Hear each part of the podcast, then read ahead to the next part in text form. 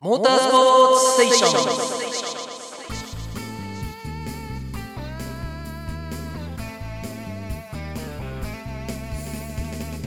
第15回大会は3回の優勝を持つガードナーにとって最後の8体となりまたワールドグランプリを退いていたフレディ・スペンサーが8体へ帰ってきた大会でもある。そして鈴木ファクトリーがそれまでの耐久チームサポートに加え本社チームも出場してきた。予選ポールポジションを獲得したのはホンダの竹石真也で日本人初の8台ポールシッターとなった。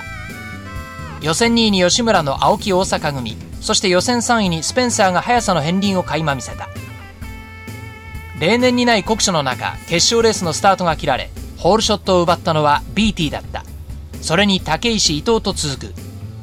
スタート出遅れたスペンサーは激しい追い上げで10位まで浮上したが12周目のデグナーカーブで転倒し33位まで後退トップは BT だがガードナーに交代するためにピットインしている間にカワサキの北川圭一がトップへ。しかし北川もライダーチェンジの間にトップの座を明け渡すという目まぐるしい展開となった。中盤から終盤にかけトップを走るガードナーの後方に2位争いから抜け出した辻元が迫り182周目。ガードナーから変わった BT がコースに出たところを辻元が抜いてついにトップを奪った。しかし188周目辻元から伊藤へ交代している間に再び BT がトップへ。ライバル BT に対して執念を見せる伊藤が21秒差まで詰め寄った。そして BT が画送球のピットへ入りコースに出た時にはその差は3秒まで縮まっていた。ホンダ同士のトップ争いは暗闇を迎えた残り30分。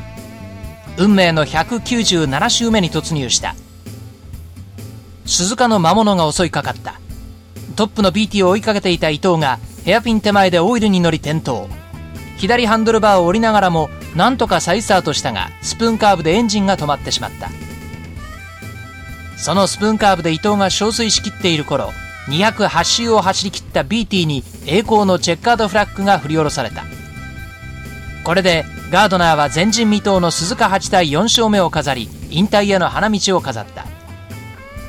スペンサー鶴田組は両者ともにレース中それぞれ転倒があったものの見事な走りで表彰台まであと一歩の4位でゴールした。